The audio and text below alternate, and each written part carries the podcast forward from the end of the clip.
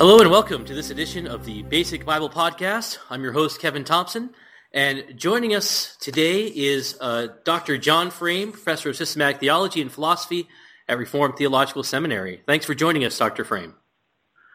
Good to be with you, Kevin, and with your listeners. Well, our uh, our mission here, as we say at the Basic Bible Podcast, is to bring theology from the classroom to the living room.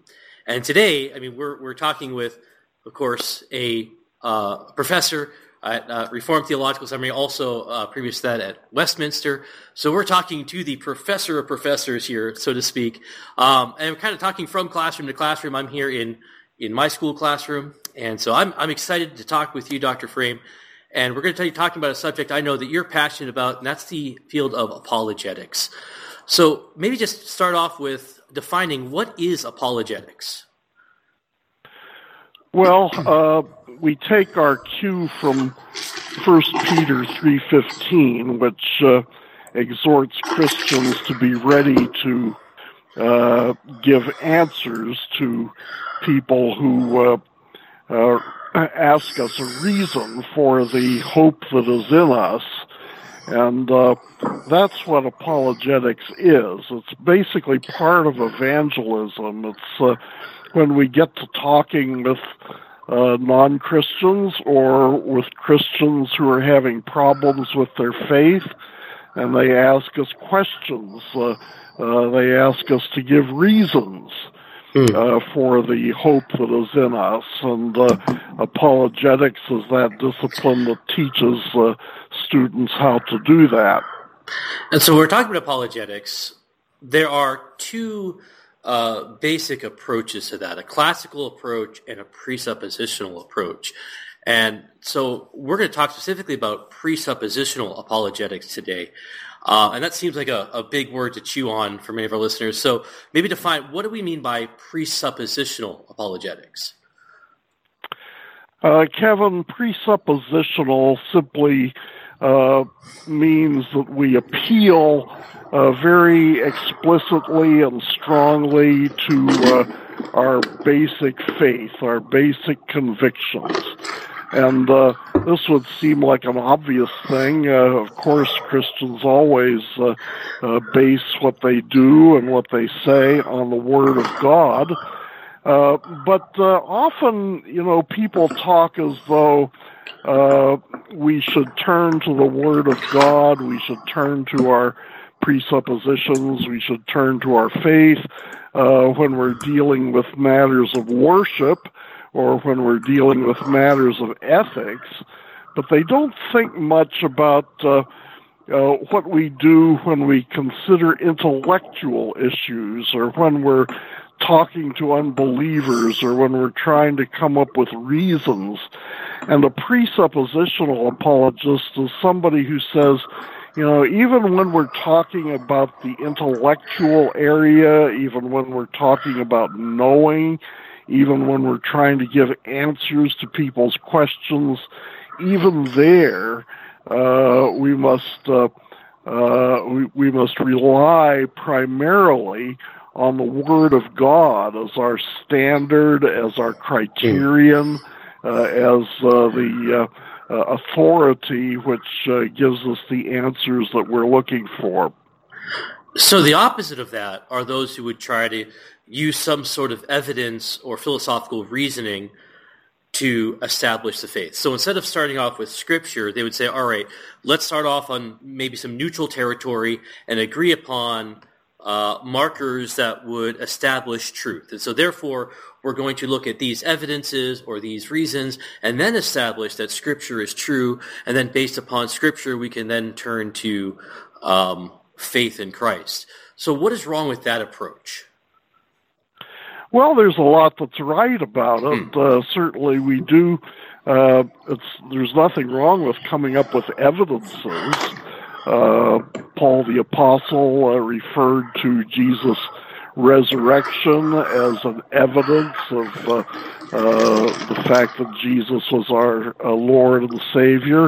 Uh, there are a lot of things in the Bible that mention evidences, but the question is, uh, what is the authority for evaluating evidences. When somebody brings up evidences uh, and he claims that those evidences prove something, uh, well, uh, uh you know, sometimes uh, people do that uh, uh, and it's uh, true and valuable. Other times people do that kind of thing and they're really lying or they're mm. giving a, a false uh, uh, basis. And so we need to think about that. And in philosophy, it's called epistemology, that is right. the study of knowledge.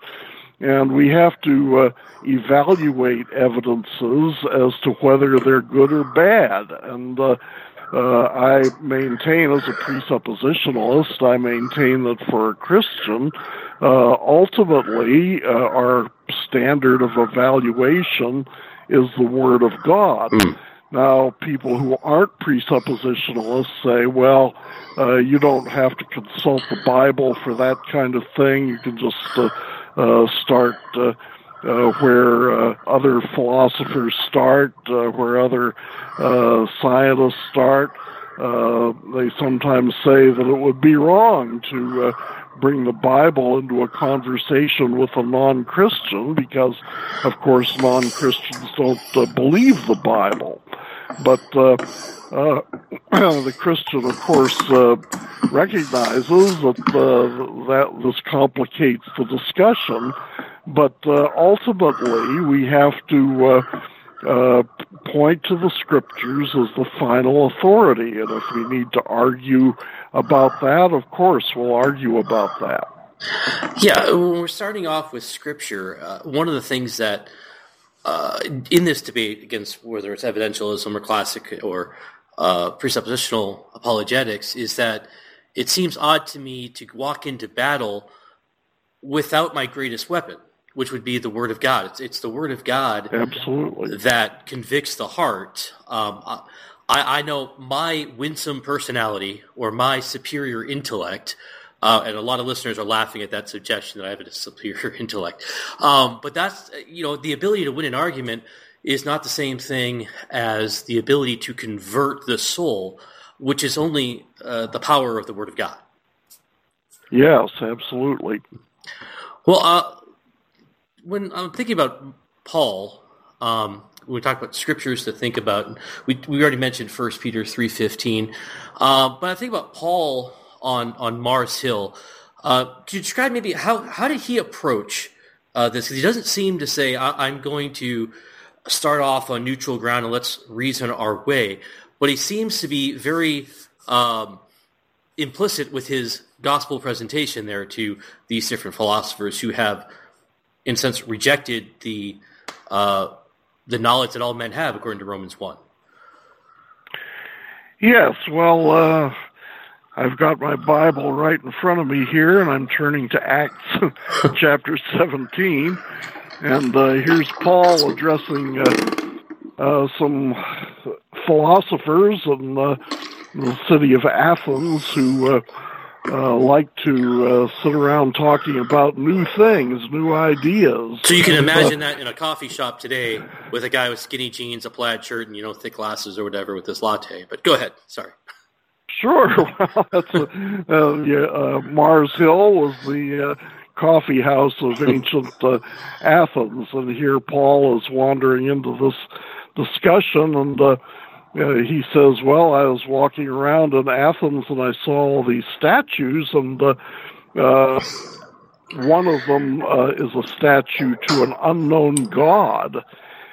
And Paul says, "Well." Uh, you know, you you admit that uh, there's one of these gods, evidently a very important one, whom you don't know. And so, uh, I know a god uh, very well who uh, I'd like to pre- mm. preach to you. So. Uh, uh, uh, that would set up a really good dialogue. You mm. admit your ignorance about something, and I claim to know something about that that being. So, Paul uh, talks about this. He says, uh, the God who made the world and everything in it, being Lord of heaven and earth, does not live in temples made by man. Uh, so none of these statues really represents the true God.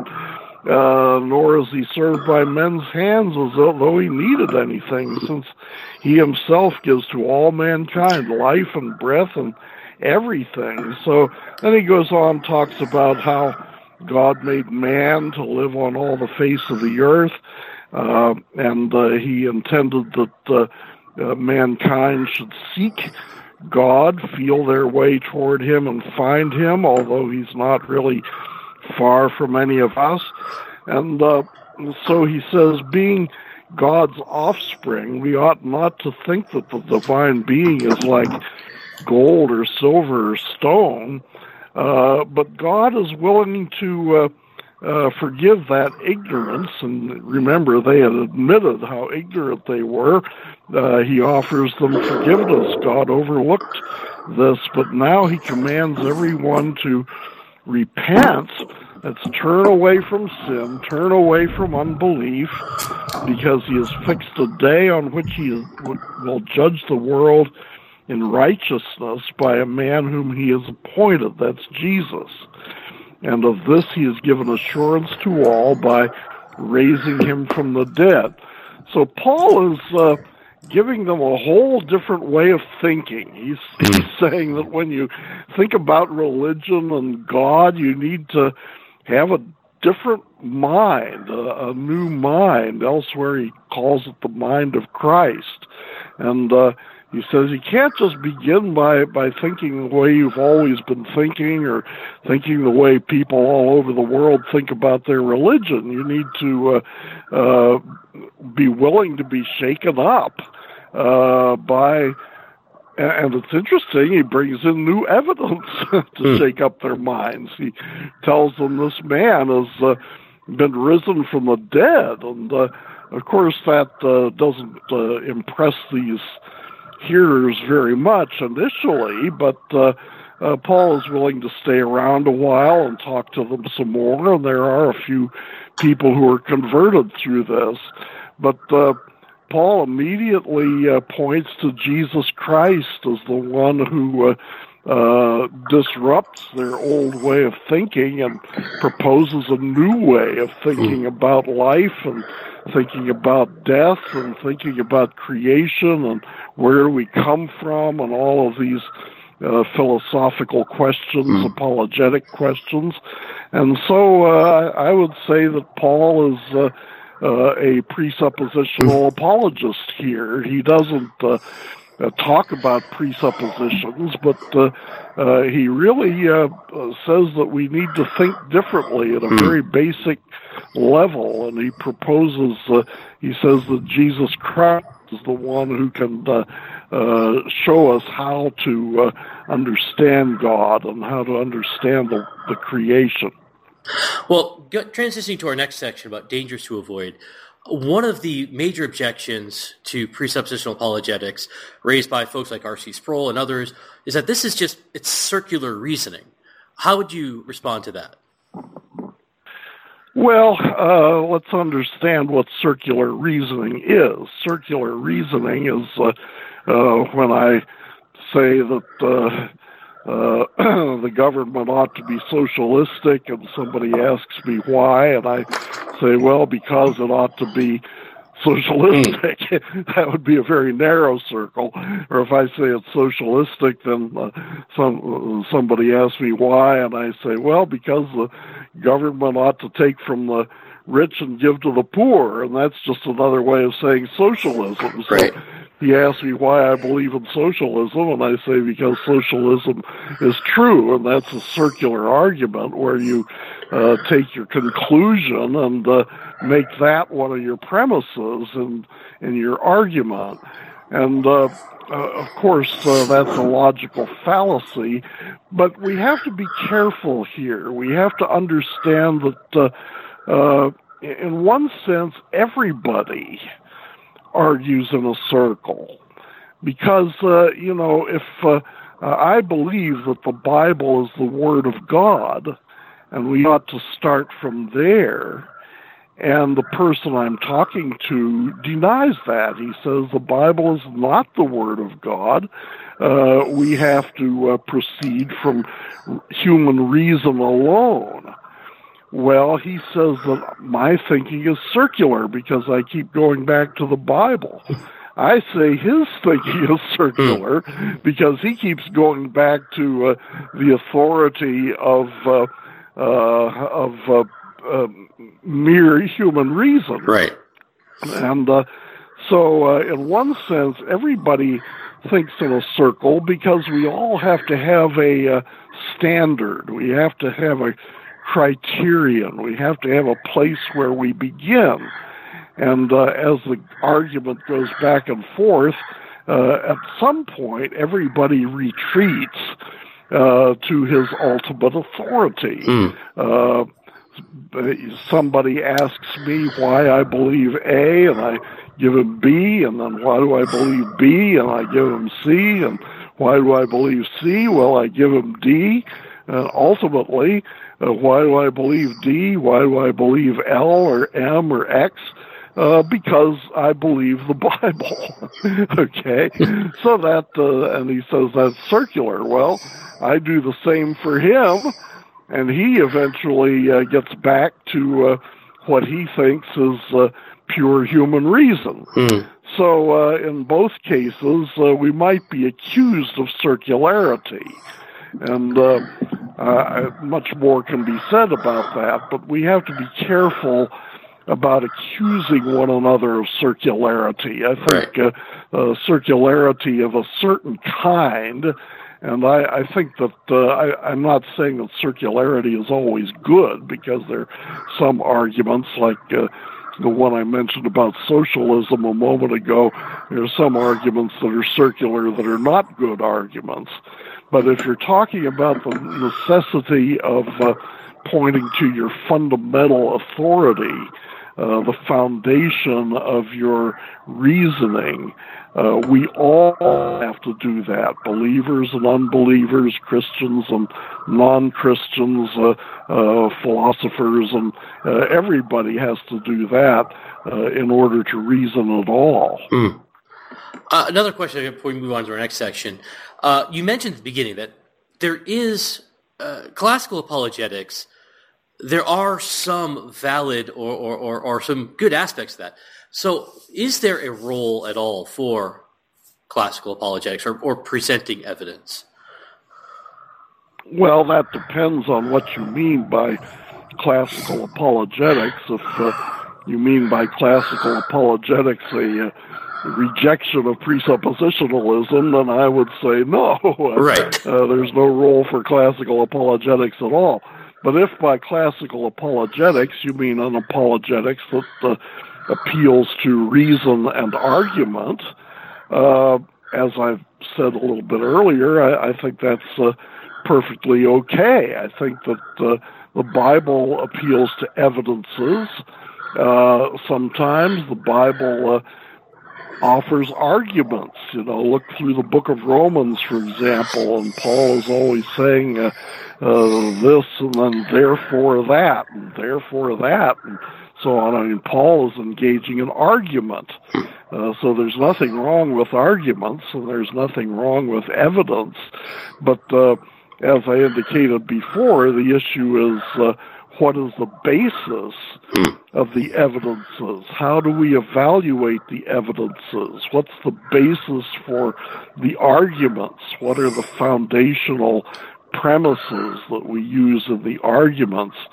And uh, of course, uh, that leads me back to talk about presuppositions. The right. foundational basis is just another name for the presupposition. So, uh, if uh, there's nothing wrong with using evidences or argument, and if that's what classical apologetics is, then I am a classical apologist. But uh, uh, if uh, classical apologetics is uh, uh, defined as rejecting presuppositionalism, then I think it's classical apologetics is wrong, and it's just plain unscriptural. In your book, Apologetics to the Glory of God, chapter 9, you, you give a, a sample conversation of what it's like to see this in real life. um, to see a conversation between a skeptic and a Christian, and, and how you actually use this in uh, a conversation. My my question then to you, when it comes to our, our application section, what advice would you give to somebody uh, who's just kind of starting out in this area, but maybe over a family meal, Uncle Joe brings up his objections to Christianity, or a friend confides in you some doubts he has. What practical advice or steps would you give someone in those situations? Well, the first thing is to listen. We have to try to understand what the other person is saying. And uh, we often get uh, waylaid because we don't understand the other person or the other person doesn't understand us. So uh, uh, when we start listening, we find that there are a whole lot of different kinds of arguments that people bring. If somebody says that uh, there's a contradiction in the Bible, uh, well, uh, we ought to go to the Bible. For example, in in Galatians at one point it says uh, uh, uh, everyone should bear his own burden, and a few verses apart from that it says uh, uh, we ought to bear one another's burdens. Hmm. And uh, somebody brings that to you and says, well, isn't that a contradiction? Well, you got to go to Galatians and read that and see it in context hmm. and see what it's saying. There's no contradiction between uh, uh, bearing one another's burdens, helping other people to uh, live their lives, and on the other hand, the fact that we all have to bear our own burden before the judgment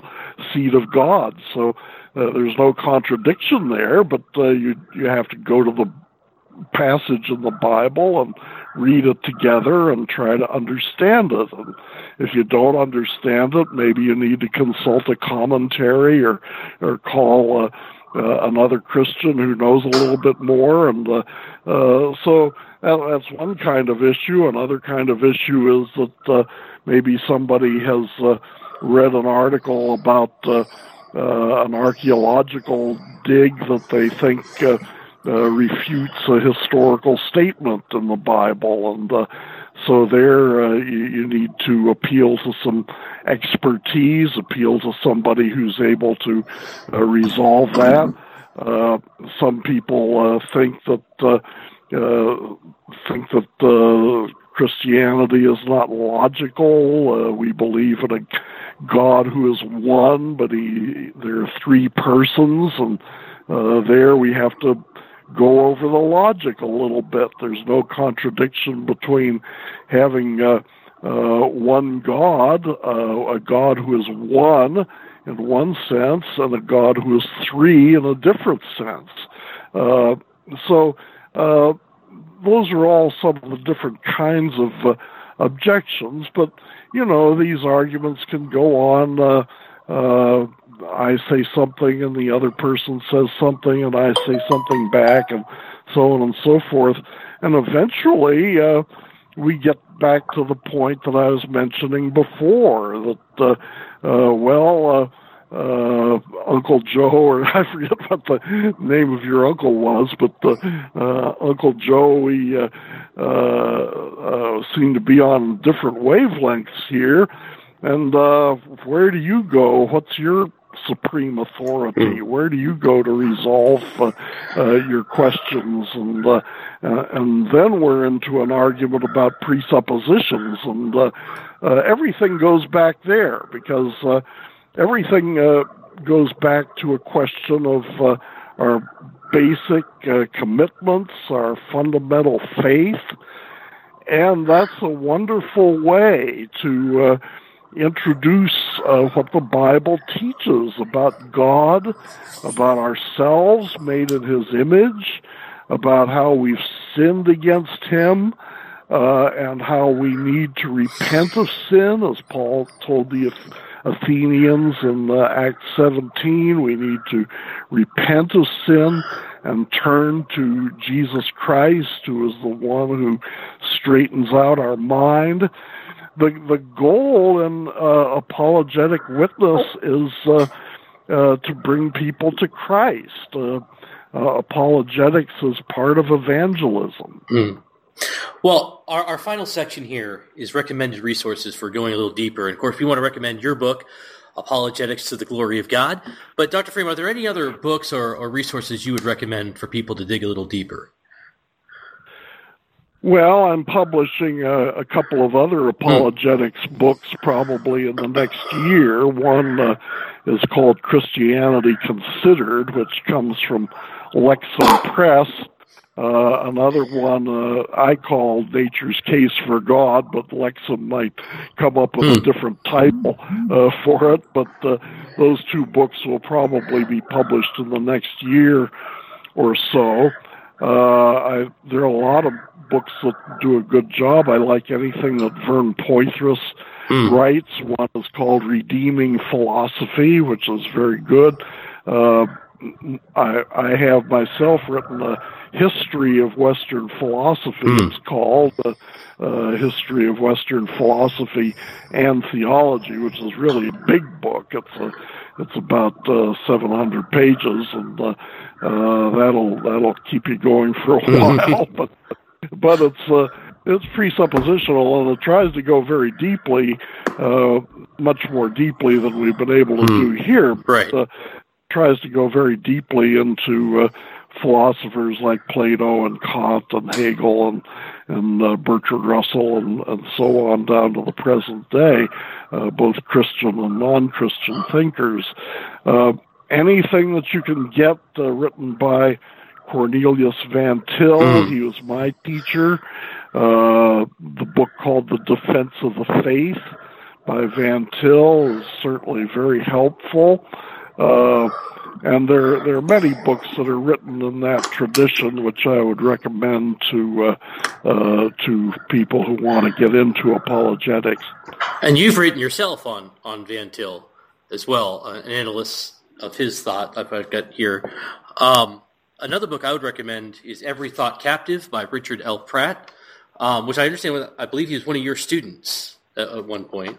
Right. Uh, yeah, Rich was one of my students, and I, I think that's a great book. It's uh, it's kind of an introductory right. piece. Uh, Rich wrote that when he was a pastor and uh, was actually trying to teach high school students mm. how to uh, witness for Christ, and uh, he does a very good job there. Yeah, it's, it's, it's a very short book. It's very easy to understand, and, and it covers the main issues. Uh, well, Doctor uh, Doctor Frame, thank you so much for taking the time and, and, joining us here on the podcast. Well, thank you for having me on, Kevin. Well, I want to thank all of you for listening, and don't forget to check out our website at www.basicbiblepodcast.org, and we'll have links to these books and others uh, on the website as well as where you can also find out more about Dr. Frame and on his website and some other materials that you can get a hold of. So thank you very much for joining us. Again, you can join us on Twitter as well at Basic Bible Basic Biblecast. Uh, so thank you for joining us, and, and we'll see you again next week.